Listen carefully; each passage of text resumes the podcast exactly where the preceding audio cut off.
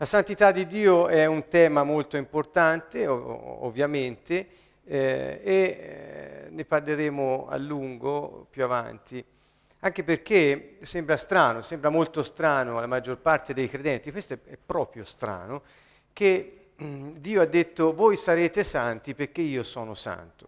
Eh, dunque, che cosa voleva dire con questo? Che siccome il suo piano era di dimorare per sempre con gli uomini sulla terra, e così ha fatto con il suo spirito, poi ci sarà la terra nuova, i cieli nuovi, l'uomo trasformato e la nuova Gerusalemme scenderà dal cielo. E noi, lui stesso sarà la nostra luce, insomma, c'è tutta una cosa nuova. E quindi questo piano eterno si realizzerà nella pienezza e già oggi noi ne gustiamo la primizia, questo lo dice la scrittura stessa, eh, che eh, siamo in questa fase in cui ci è stato restituito tutta la possibilità di espandere la sua influenza e quindi la sua santità, cioè lo Spirito Santo, è venuto in noi.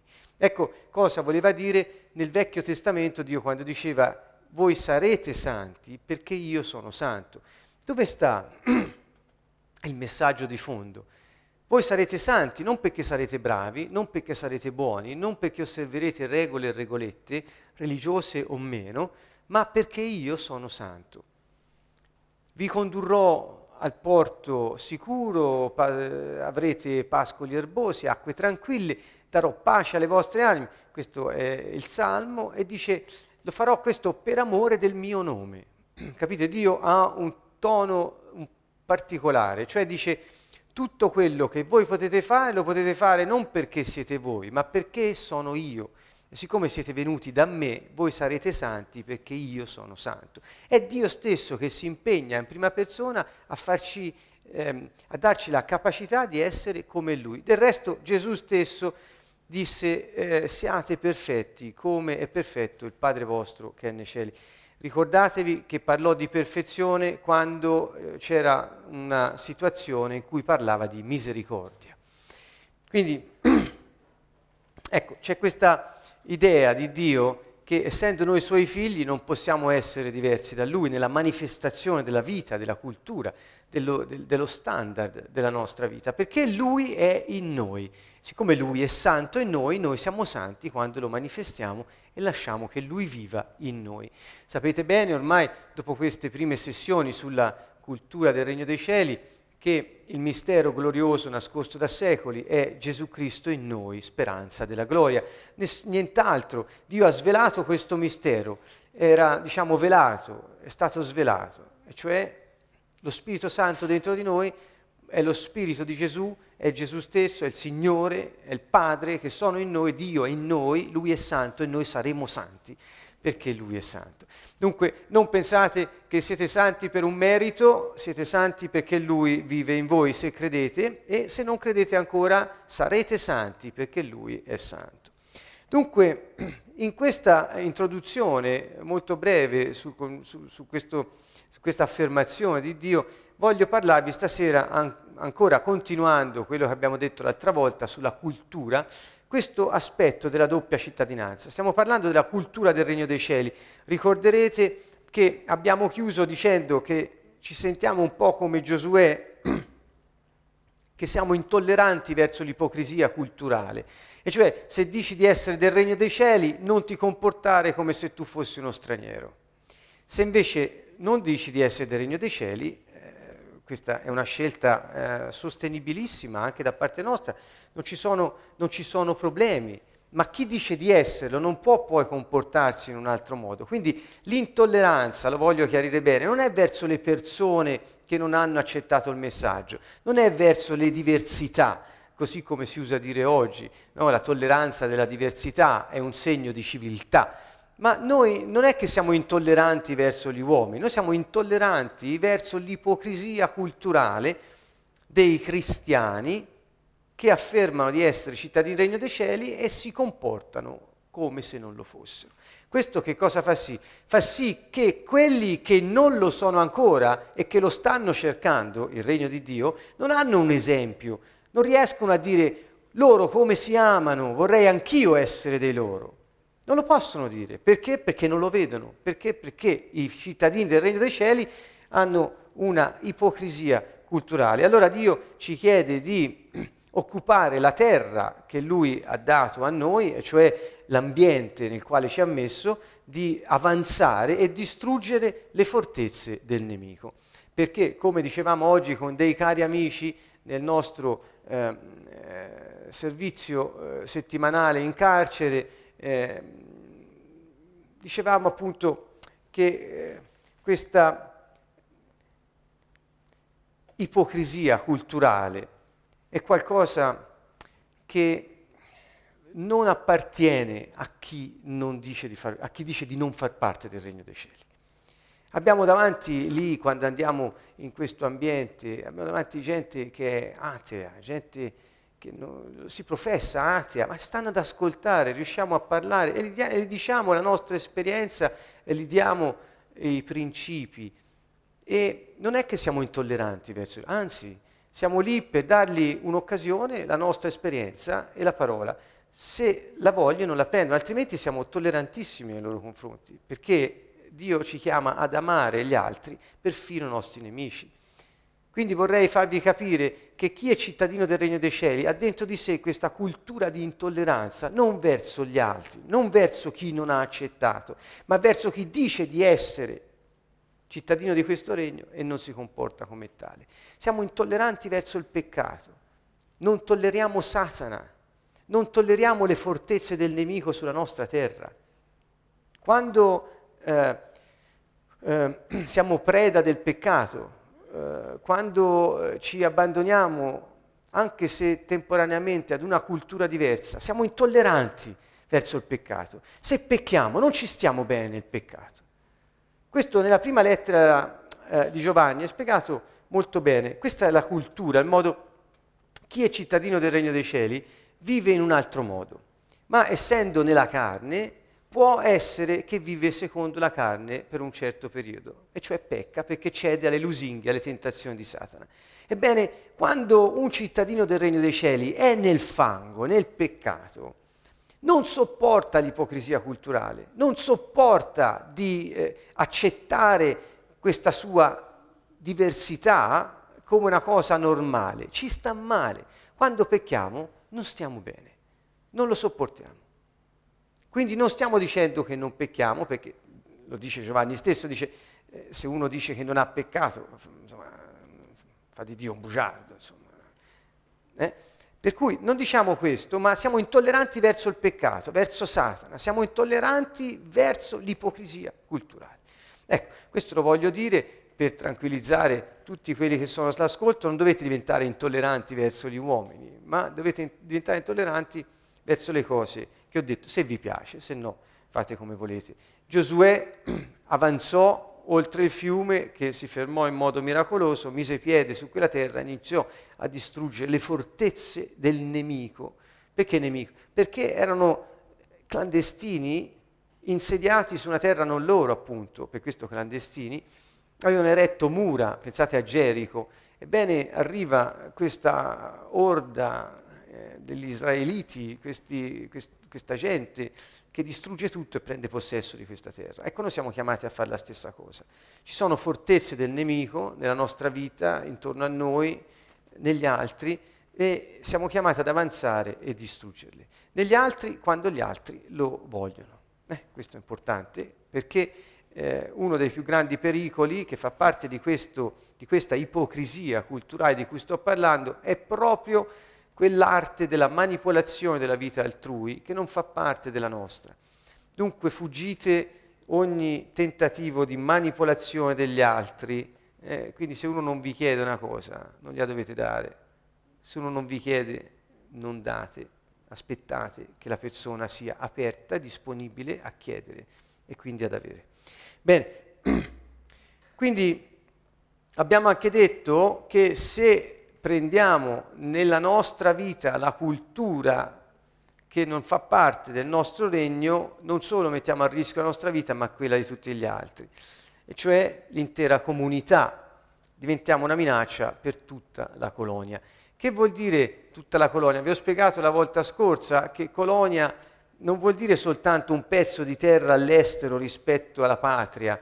Colonia eh, indica anche e forse essenzialmente il gruppo dei cittadini della patria che sono mandati in territorio straniero a rappresentare la patria e mantenere l'ordine e eh, riportare eh, l'ordine. Quindi chiaramente arrivano sulla terra straniera con la cultura della patria e quindi tra di loro continuano ad avere questa cultura. Ricordiamo che noi siamo coloni del cielo mandati sulla terra. Ecco, questa ci fa un po' capire bene eh, l'affermazione che di solito facciamo. Non abbiamo trovato una parola migliore rispetto alla parola colonizzazione. Ce ne scusiamo, magari se riusciremo a trovarla faremo un'errata corrige, ma eh, per ora non, ci, non ce l'abbiamo fatta. Eh. Quindi questa eh, influenza eh, di Dio sulla terra attraverso i suoi figli, gli ambasciatori del suo governo, i cittadini del suo regno, è un'opera di colonizzazione, perché siamo chiamati a recuperare le posizioni perdute eh, e quindi riportando agli altri gli standard di vita del cielo e eh, riconquistando la terra, eh, e cioè riconquistando i cuori delle persone a Cristo. Ma questo non lo possiamo fare con la forza, non dobbiamo farlo né con la manipolazione. Questo va fatto semplicemente vivendo ciò che Dio ci ha dato da, da vivere. Faccio un esempio. Gesù disse, vi riconosceranno da quanto vi amate.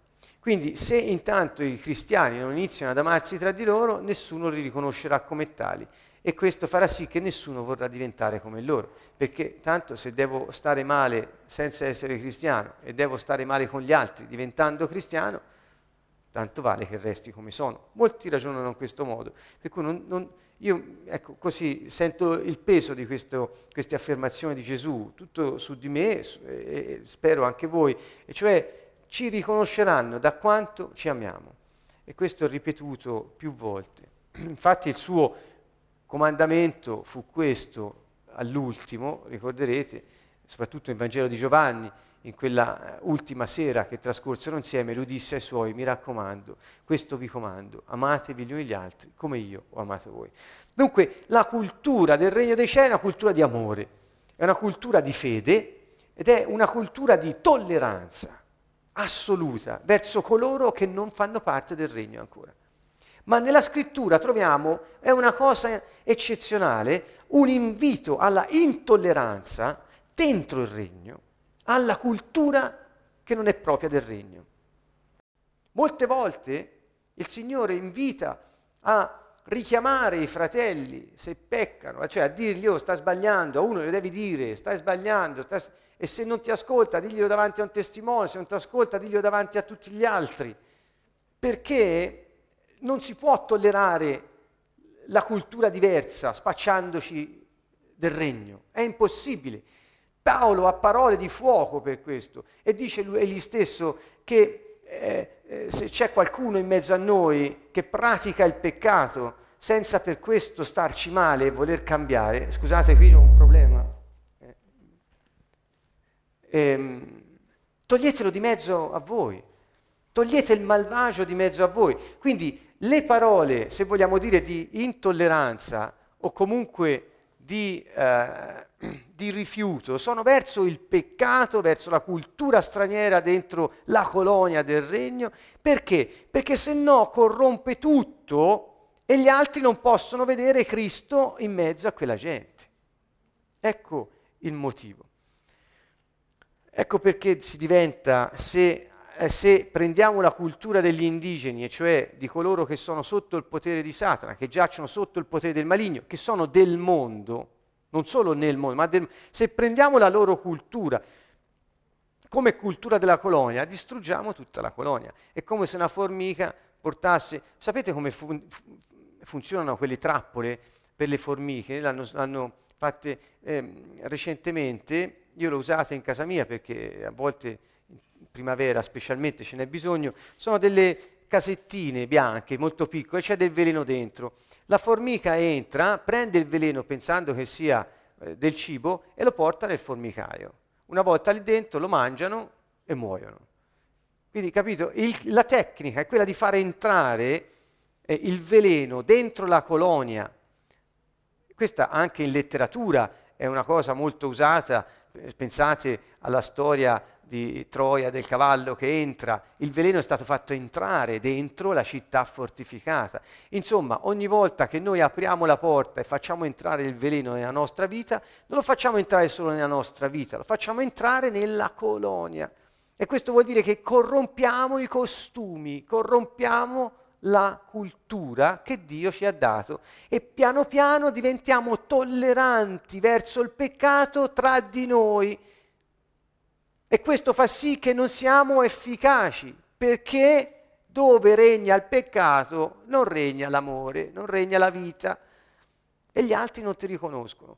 Dunque stiamo molto attenti, vi prego, è un atto di grande misericordia ed è un atto di protezione della colonia, quella di, quando si vede del veleno entrato, di trovare ogni e qualsiasi modo per respingerlo fuori. Sto parlando ovviamente lo ripeto ancora, di, eh, dei gruppi di credenti che stanno vivendo nell'amore e stanno vivendo nella fede tra di sé per portare il messaggio del regno dei cieli.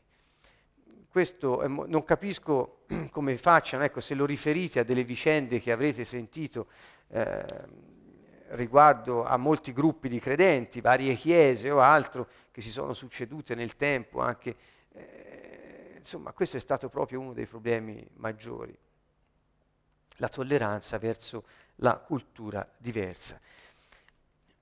Qui c'è una slide molto importante, eh, per ora lo accenno soltanto, i cittadini del regno hanno doppia cittadinanza, Fa, è un altro spaccato della nostra cultura, un altro aspetto della nostra cultura. Che cosa vuol dire? Vuol dire che per esempio io eh, ho la cittadinanza italiana perché sono nato in Italia, sono italiano, cittadino italiano, quindi ho i diritti e doveri del cittadino italiano vivendo sul territorio italiano. e ehm, quando sono nato di nuovo, e cioè quando ho accettato Gesù Cristo nella mia vita e lo Spirito Santo è venuto a dimorare dentro di me portando Cristo stesso, la vita divina di Dio, se stesso dentro di me, ho acquisito di nuovo l'acquisito, la cittadinanza del cielo. Ecco quindi che io sono diventato un italiano che ha anche un'altra cittadinanza, ha la cittadinanza del cielo, che come abbiamo detto più volte è un paese vero e proprio, più reale di quello che si vede e che si tocca. Dunque chi è credente in Cristo ed è nato di nuovo ha uh, questa caratteristica, ha acquistato in vita la cittadinanza di un altro paese, senza perdere quella che aveva. Io ho molti amici che hanno una doppia cittadinanza perché magari hanno il padre italiano, la madre inglese e quindi hanno i due passaporti. Che vuol dire? Che eh, dovunque sono eh, restano it- e italiani e inglesi.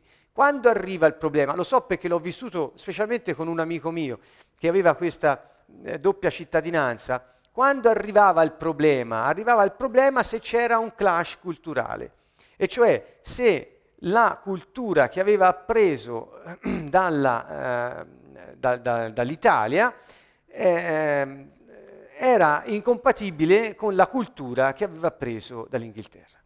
E quindi si trovava di fronte, ricordo benissimo, ad un dilemma che eh, lo poneva anche in una situazione di eh, imbarazzo a volte, perché il suo comportamento eh, doveva essere soltanto uguale a quello di uno de- dei due paesi, non poteva comportarsi nello stesso tempo da italiano e da inglese nella stessa circostanza, se c'era un contrasto culturale.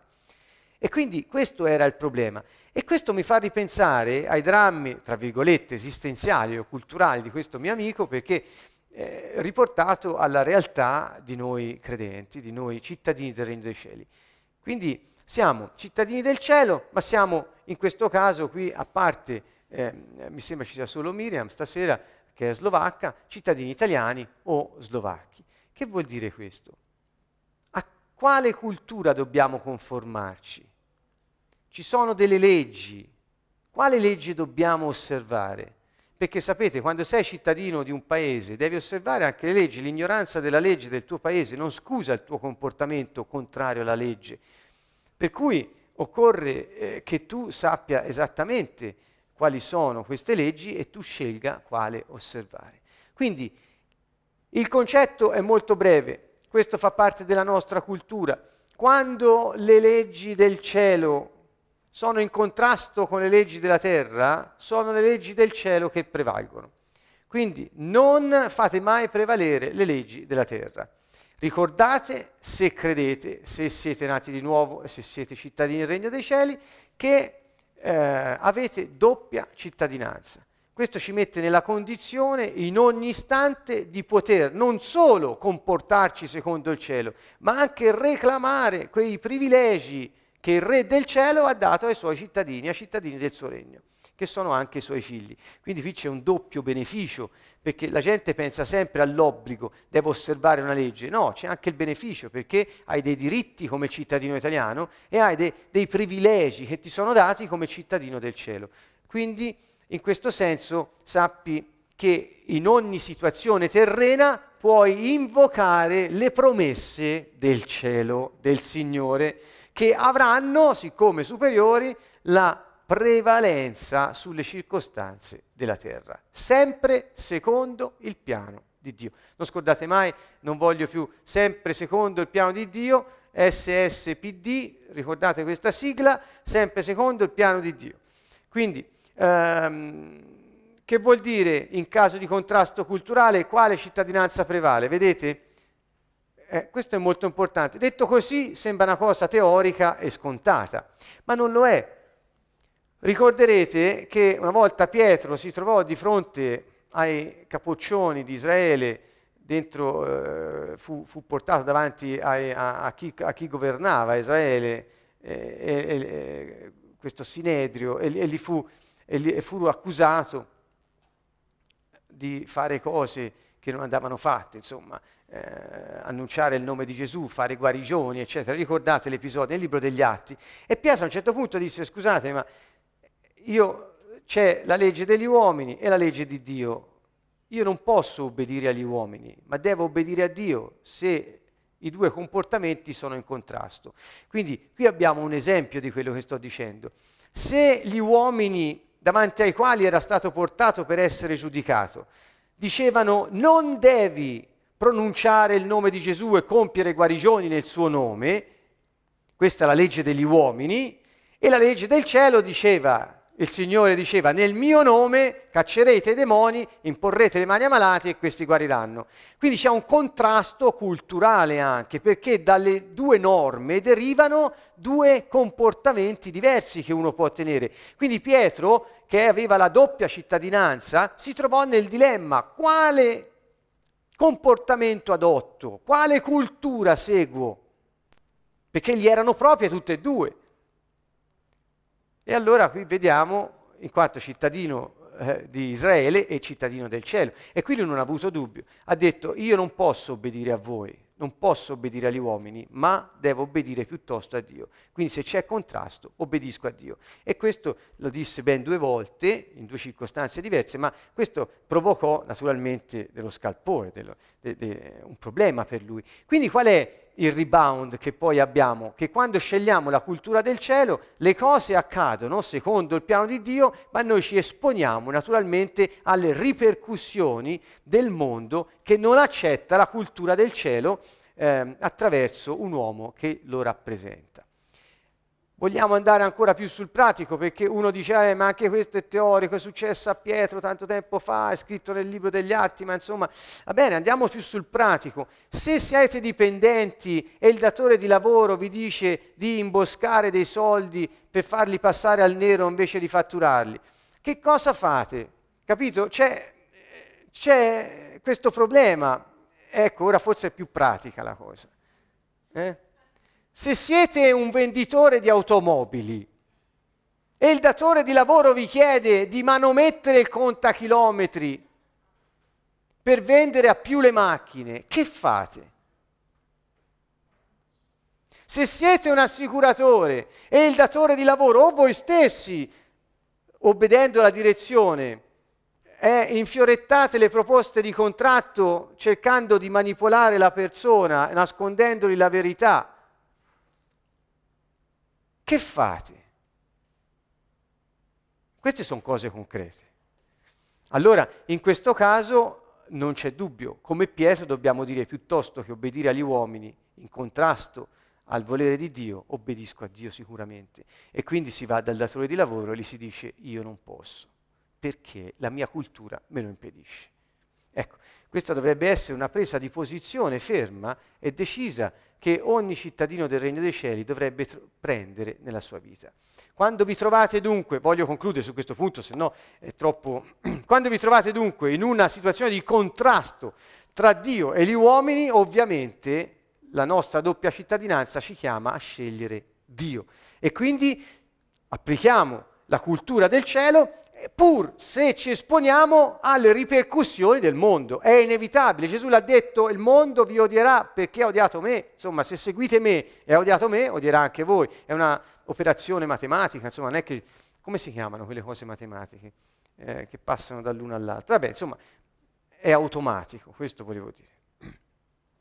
Del resto anche Gesù è stato chiaro quando gli hanno portato la moneta per fregarlo perché lo volevano cogliere in fallo e hanno detto questa allora dici dobbiamo pagare i tributi a Cesare, le tasse? E Gesù prese il, il, il, il soldo, guardava e disse di chi è questa faccia che c'è sopra, questa immagine? E gli dissero di Cesare. Bene, allora date a Cesare ciò che è di Cesare, ma date a Dio quello che è di Dio. A che cosa si riferiva lui? Si riferiva al fatto che le tasse devi pagare a chi devi pagare, secondo le norme terrene, perché Dio stesso ci dice di pagare le tasse, ve lo racconterò forse meglio un'altra volta, ma l'immagine di Dio che siamo noi, datela a Dio e non la compromettete per nessun Cesare di questa terra. Date a Dio quel, a Cesare quel che è di Cesare, ma se quella è l'immagine in base alla quale date a Cesare, voi siete l'immagine di Dio, in base al quale lo date a Dio la vostra vita. Non compromettete la vita per nessun Cesare di questo mondo. Questo è il messaggio che dette Gesù quel, quel tempo. A proposito, nella lettera ai Romani potete trovare una bellissima eh, istruzione sul fatto che occorre pagare le tasse a chi si devono pagare, a chi tributi i tributi, eh? Quindi non, eh, non, cercate di giustificare il mancato pagamento di tasse e tributi, il mancato rispetto di autorità adducendo la gravosità del, eh, del, della contribuzione richiesta. Eh? Il Signore è chiaro su questo, andate a leggervi Paolo, lettera Romani. Bene, devo andare avanti. Dunque avete compreso, se c'è contrasto, non ci sono dubbi. La nostra doppia cittadinanza ci impone di applicare la cultura del cielo. Dunque, benissimo. Ehm, quindi lo scopo della colonizzazione, tornando al nostro concetto di colonia e colonizzazione, è, è, chiaro, è quello di replicare, vedete, nel territorio il regno, nel territorio straniero, introducendovi la cultura della patria attraverso la comunità di coloni. Quindi la colonizzazione produce cultura, la cultura produce comunità. Questo è un, è un, passaggio, anche questo automatico. Se andiamo a guardare nella nostra storia, questo è accaduto eh, nella nostra terra, in qualsiasi terra che prendiamo, se lo guardate da questa prospettiva è chiaro. Quindi eh, quindi non, questo non è una cosa che lo può fare la religione, questa è una cosa che, che attiene al, al, al, processo di inculturazione di un popolo e, ripeto, Dio ha in mente le nazioni, non le religioni.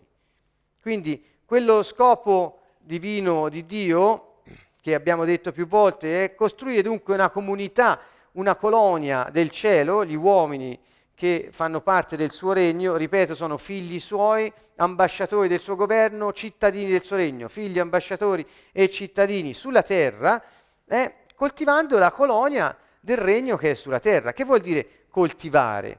Eh, coltivare vuol dire appunto che va assistita questa cultura, va seguita, va fatta crescere secondo le direttive del cielo. Questo è eh, comp- preso eh, tutto ampiamente in quella preghiera che il Signore ci disse di fare. Eh, lo ripeto, quando disse come possiamo pregare? Beh, quando pregate, pregate così, Padre nostro che sei nei cieli. E poi c'è questa frase che alla fine della prima parte della preghiera Gesù mette in evidenza, cioè come in cielo, così in terra. In realtà vuol dire come, fa, come è fatto, come è in cielo, anche in terra. Eh? Una miglior traduzione eh, avuto sott'occhio degli studi che hanno rapportato il testo greco in base al testo ebraico, cioè le parole che Gesù avrebbe detto in ebraico e che sono state riscritte in greco. Vorrebbe dire anche in terra come è in cielo. Quindi che cosa dice Gesù? Dice chiedete al Padre vostro che è nei cieli che il suo nome sia santificato anche in terra come è santificato in cielo. Poi chiedete al Padre che il Padre vostro che è nei cieli continui a stabilire anche in terra la sua autorità regale come è stabilita in cielo. Capite il senso della preghiera? Non è venga il tuo regno come se dovesse venire, perché Gesù disse il regno è qui, l'ho portato. Se caccio i demoni col dito di Dio in virtù dello Spirito Santo, vuol dire che il regno dei cieli è qui, il regno dei cieli è in mezzo a voi, è dentro di voi. Parole di Gesù. Quindi lui non poteva poi dire pregate perché venga, perché lui stesso ha detto l'ho portato ed è qui. Dunque questo venga, secondo questo studio fatto, è, ha più senso ed ha senso in questo, sen- in questo modo, cioè continua a manifestare, a stabilire sulla terra, anche in terra, la tua autorità legale, regale, come l'hai stabilita in cielo. Quindi anche in terra come in cielo, continua a far avanzare il tuo regno, continua a stabilirla. E poi dice anche di, eh, fa, sia fatta la tua volontà, eh, come è fatta in cielo, così sia fatta anche in terra. Che vuol dire questo? Sì, vuol dire possa io fare quel che tu vuoi, possano gli altri fare quel che tu dici, ma in realtà è molto più semplice, cioè ciò che hai stabilito da sempre, il tuo piano divino ed eterno per tutti noi sulla terra, si realizzi. E cioè, al di là di ogni demone, al di là di Satana, al di là di ogni cattiva volontà dell'uomo, si realizzi il tuo piano, Padre si realizzi in terra il tuo piano per l'umanità, il tuo piano per me. E siccome Padre nostro è una preghiera collettiva, il tuo piano per noi, perché implica sempre una comunità, implica sempre una cultura condivisa nella colonia. Questo è il concetto. Ancora ci insegna Gesù che i coloni devono chiedere, ora uso questa parola ancora, spero che sia chiaro, quindi i cittadini del regno, chi ha aderito al messaggio di Gesù e ha accolto lo Spirito Santo in sé, eh, eh, chieda il pane quotidiano, daccelo oggi, nostro pane quotidiano. Da questi studi questi, sembra e ha senso che stia dicendo possa io ricevere ciò che tu hai stabilito che io abbia come necessario, e cioè né ricchezza né povertà, ma che io abbia ciò che è necessario per il mio sostentamento, per il mio incarico. Quindi dammi, sono disposto a ricevere, sono pronto, dammi ciò che è necessario perché io possa svolgere il mio incarico, possa sostenere. E implica il concetto di risorse materiali anche, non soltanto molti spiritualizzano questo aspetto. E poi dice di perdonare i nostri peccati come noi li perdoniamo a chi ha peccato contro di noi. E poi dice di non, di non, di non fa, farci cadere nelle trappole del nemico di non farci eh, attraversare trappole che non possiamo vedere. Quindi non permettere che noi possiamo caderci dentro e nemmeno farci attraversare prove troppo grandi di tentazione.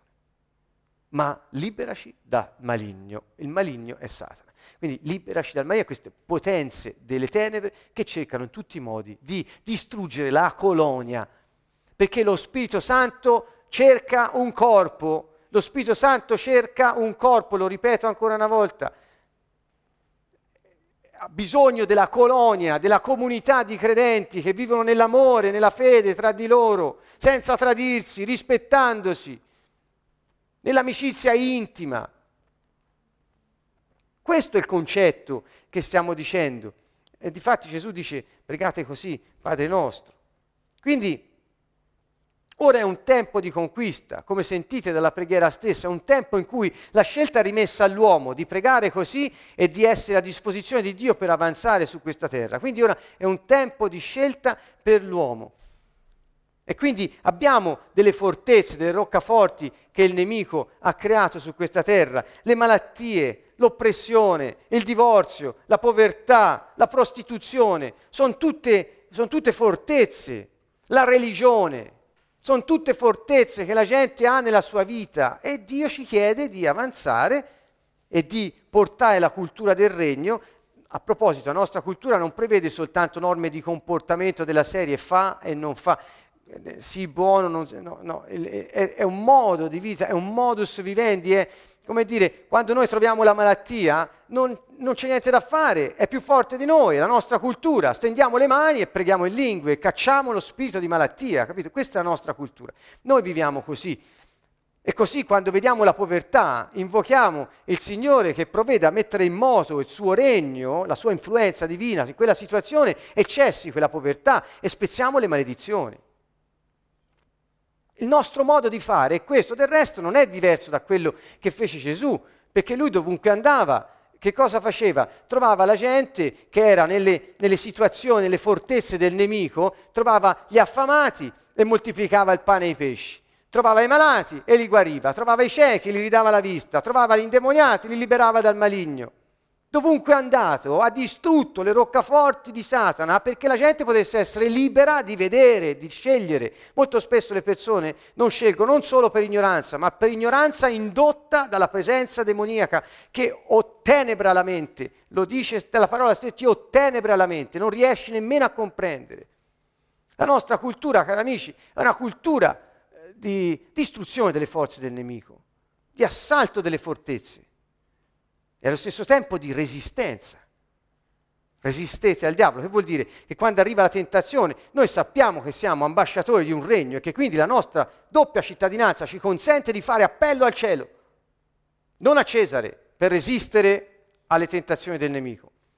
E siamo in grado, perché siamo in grado, capaci di rinunciare a noi stessi a favore del re. Ecco qual è il nostro modo di vivere. Quindi eh, quando Gesù ha riportato lo Spirito Santo, ha eh, diciamo, eh, così, dato agli uomini la capacità di resistere, vedete la ribellione, di resistere al peccato e di passare al contrattacco distruggendo le forze nemiche. Perché lui disse, nemmeno le porte della tomba possono prevalere sulla mia chiesa, cioè sui miei stretti collaboratori. Nemmeno la morte li può trattenere, tant'è vero è prevista la risurrezione per tutti noi. Quindi c'è, c'è una forza eh, particolare, ovviamente, nelle parole eh, di Gesù. Dunque, Dio vuole coltivare la sua cultura sulla terra. Abbiamo già detto che la cultura costruisce una comunità, quindi che vuol dire? Che se io non, non, non, inizio a vivere secondo questa cultura, tu non inizi, tu non inizi, tu non, non è una comunità di cittadini del Regno dei Cieli non ha niente di diverso da un gruppo di persone che appartengono al mondo, niente, assolutamente. Dobbiamo prendere atto e coscienza di questa situazione e vivere secondo la cultura del nostro regno, che non è di questo mondo. Eh, quindi ciò che costruisce, vedetelo bene, una comunità, un gruppo di persone che vivono insieme, non necessariamente convivono, ma che condividono lo scopo della vita, è la cultura. Eh. Per esempio, eh, eh, forse ora non è il tempo di dilungarsi molto, voglio arrivare in fondo, voglio andare avanti. Quindi il segreto, il segreto non è nella politica, il segreto è nella cultura. Molte volte alcuni, anche che li ho sentiti predicare, eccetera, hanno capovolto i termini e, e, e ehm, ho sentito dire che le norme determinano la cultura, cioè le leggi determinano la cultura. In uno Stato fanno una legge e questa determina la cultura, ma non è così. In uno Stato, in una nazione, le leggi raccolgono e rappresentano quella che ormai è diventata la norma culturalmente parlando. Vogliamo parlare del, dei eh, matrimoni eh, tra persone dello stesso sesso. Voglio dire, nel, se, nel regno dei cieli questo non è tollerabile come atto, non come persone, per cui non fa parte della nostra cultura, ma le leggi in molte nazioni le hanno, hanno recepito questa cosa perché ormai faceva parte della cultura, quindi c'era già nel modo di vivere delle persone, la legge l'ha soltanto codificato ne ha preso atto ed è stato scritto. Quindi quello che il segreto non sta nella politica, sta nella cultura. La politica arriva in seconda, in seconda battuta. La politica, e quindi le leggi, codifica la cultura. Ecco perché insisto tanto sul concetto di cultura, su quello che è la, la cultura. Quindi un altro aspetto che riguarda la colonizzazione è questo. Quindi abbiamo detto non c'è comunità senza cultura comune. La cultura comune non è determinata dalla politica e dalle leggi, ma è il contrario. E qui ora abbiamo l'ultimo passo. Se non c'è Dio a capo di questa cultura, non c'è nazione. Ecco perché dico l'idolatria, la cultura e la nazione. Se non c'è Dio a capo della cultura, cioè che ha dettato gli standard, le norme, ciò che è normale, la cultura che, non, che ne deriva non è una nazione secondo Dio, ma come stiamo vedendo oggi, alla fine ognuno vive per sé. E questo porta a tante culture quante sono le persone che affermano di averne una. Dunque, eh,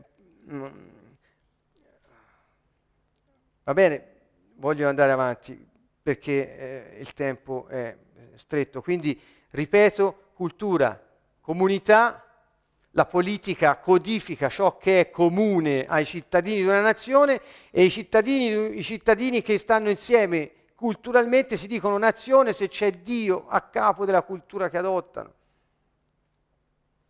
Da cosa riconosci la cultura? E qui chiudiamo, sono una lunga lista, voglio suggerirvela, magari qualcuno potrà prendere appunti o potrete poi andare a rivederla nelle registrazioni. Una cultura riconosci dai valori. Eh, eh, eh, I valori di una comunità rappresentano la loro cultura. Cos'è un valore? Un valore è ciò che pagheresti qualsiasi somma costasse. Ecco, perché? Perché il valore è misurato in, in soldi. Quindi quando, quando, è che dai valore ad una cosa? Quando la paghi, anche parecchio. Quando è che dai valore a una situazione? Eh, ugualmente o a, a, a un principio, quando pur di metterlo in pratica rinunci a tutto il resto. Capite? Quindi il valore è qualcosa a cui attribuisci un valore quindi oggi il valore è la famiglia, oggi il valore è la salute, oggi il valore, eh, che cosa, che cosa è, sono i valori di oggi? Si dice tanto i giovani di oggi non hanno valori. No, hanno valori. Ce l'hanno. Quali? Sono i valori che rappresentano la cultura del cielo o sono i valori mutuati dal mondo che nell'ignoranza, nella confusione hanno preso come propri, pur venendo dal cielo? capito? Sono, è, gente, è gente che ha dato valore ad altre cose, e cioè il secondo passo è la priorità. In una cultura ci sono delle priorità comuni a tutti i membri della comunità a cui è comune quella cultura.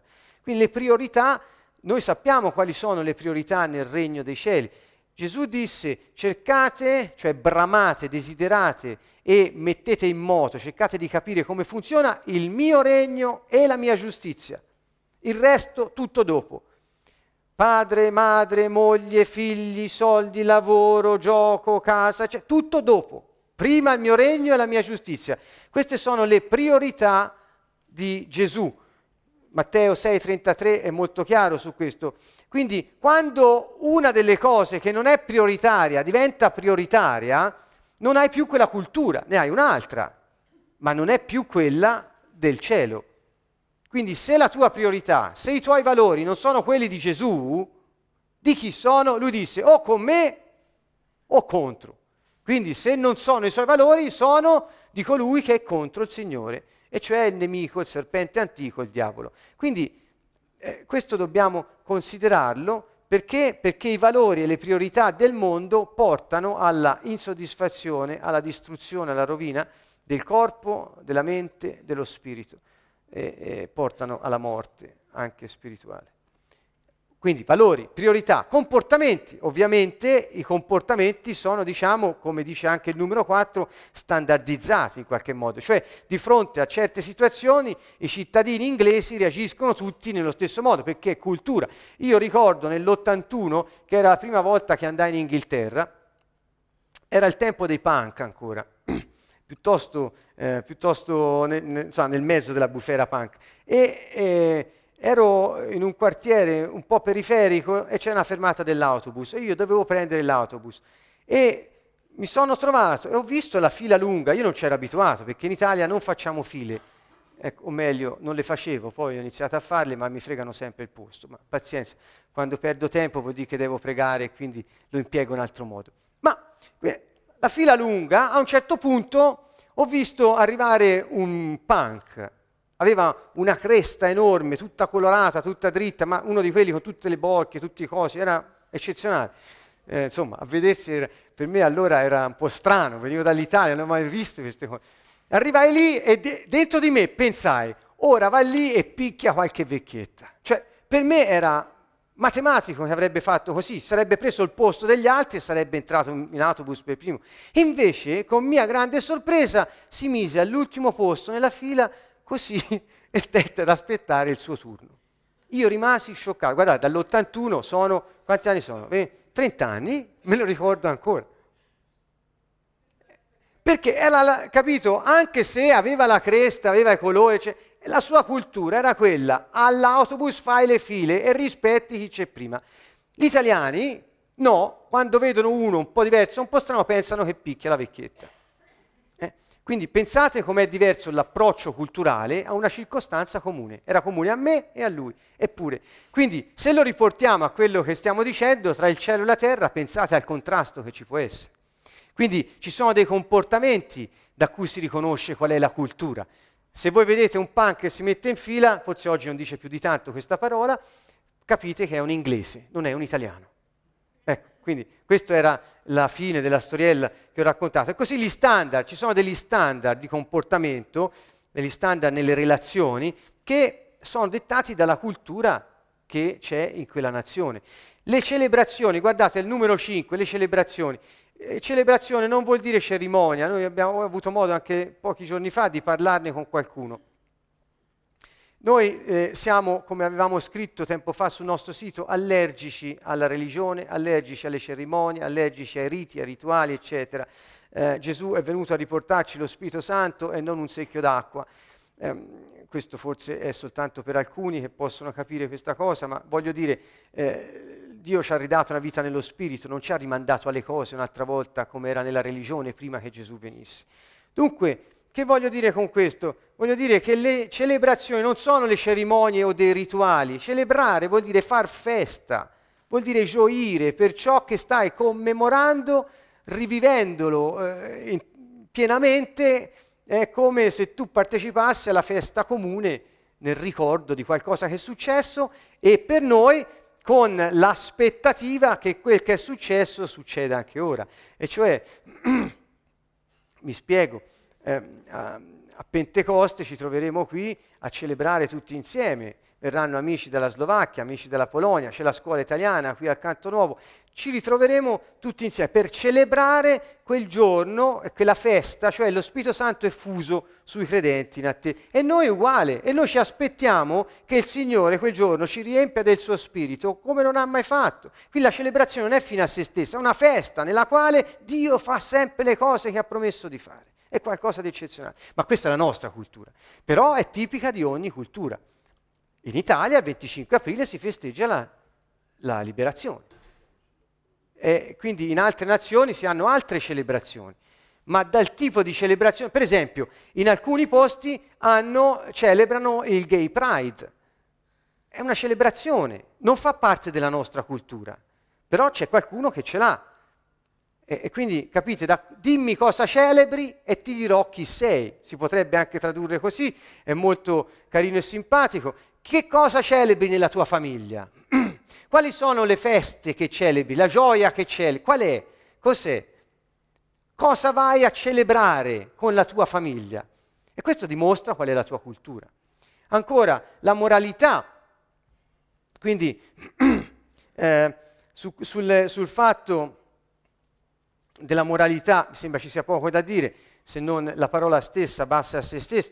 Quindi da cosa riconosce la cultura? Dal, da, dalla morale dei, dei cittadini che fanno parte della stessa nazione, dalle relazioni, eh, eh, dalle relazioni che hai. Pensate alle, alle, relazioni tra stati, alle relazioni poi tra persone, tra istituzioni, le alleanze, le diplomazie al lavoro, cioè c'è tutto un sistema culturale in atto che eh, porta a determinati tipi di direzione nella, nelle relazioni che teniamo.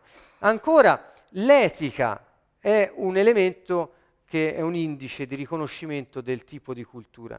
E così le norme sociali. Cos'è una norma sociale?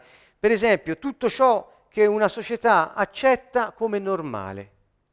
Quindi, quando una società accetta come normale qualcosa, quella diventa una norma sociale. Per esempio, l'infedeltà in Italia è una norma sociale perché è considerata come accettabile.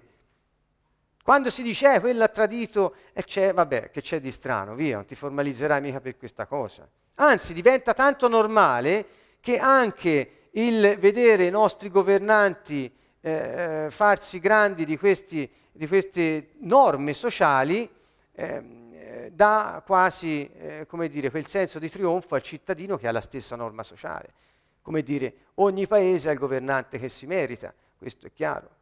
Perché l'Italia giace sotto uno spirito di lussuria, giace sotto uno spirito di prostituzione e giace sotto uno spirito di infedeltà. Questa è, è, la vita sotto la quale giacciono coloro che appartengono al mondo in Italia. E tanto vero lo specchio poi ce l'abbiamo. Dunque, Vedete come le norme sociali rappresentano la cultura? Scusate, io ho fatto un passo ulteriore, non tutti l'avranno preso, ho ripreso la norma sociale, la cultura, quindi la nazione e le forze territoriali, spirituali che dominano il territorio secondo il mondo. Eh? Quindi eh, mettete insieme queste cose. Attitudini. Um, eh, attitudini. Ecco, il punto è questo. Scusate, sempre sulle norme sociali. Se dunque sei... Eh, eh, no, lascio perdere, meglio di no. Attitudini, attitudini. Um, le attitudini degli italiani sono uh, molto famose, noi eh, quando andiamo all'estero mangiamo la pasta e vogliamo l'olio d'oliva sul tavolo, come diceva la pubblicità, e eh, ci piace avere l'aceto di vino, ci piace, insomma, le, le cose tipicamente italiane. Siamo anche scherzosi, siamo gioiosi, siamo creativi, siamo, abbiamo un senso dell'umorismo a volte un po' pesante, ma eh, fa parte un po' no- della nostra attitudine. Quindi ogni cultura ha la sua attitudine, il modo di vestire, eh, che dire del nostro modo di vestire come italiani. Però abbiamo anche un modo di vestire secondo il cielo, doppia cittadinanza.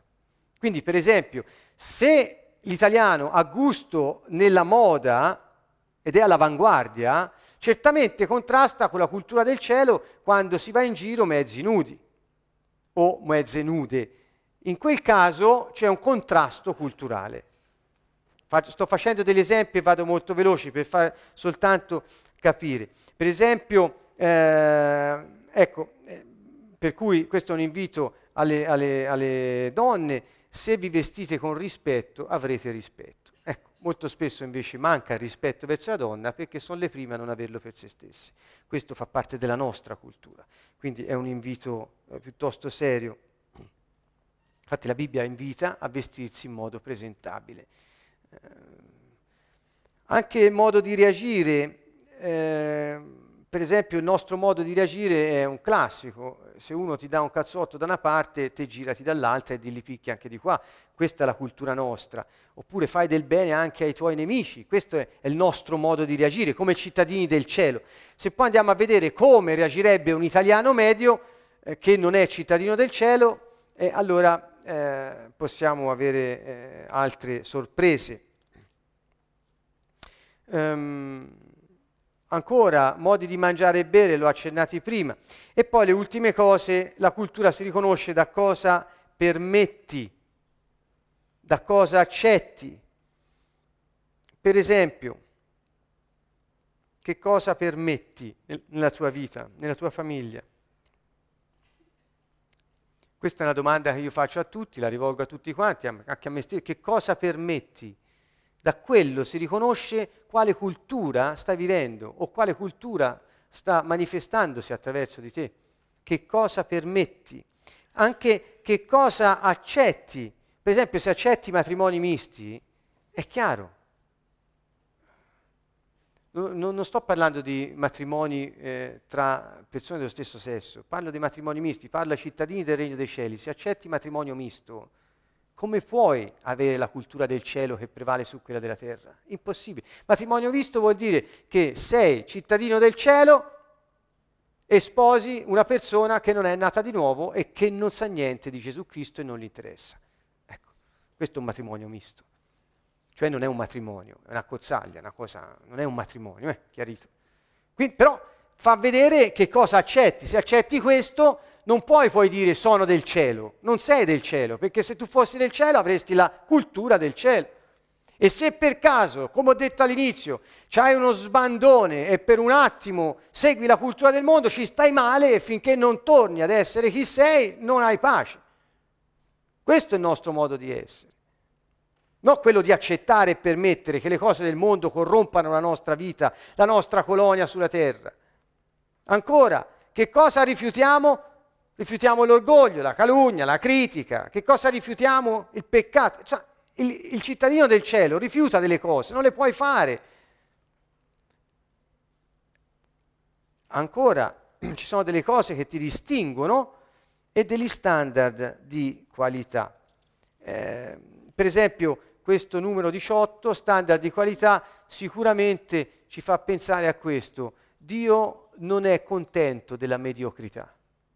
Questo è chiaro. Nella nostra cultura Dio ha predisposto sempre il meglio in ogni cosa, sempre il meglio nelle cose che si usano per Lui, sempre il meglio. Ci ha messo in condizione di esprimere il meglio di noi.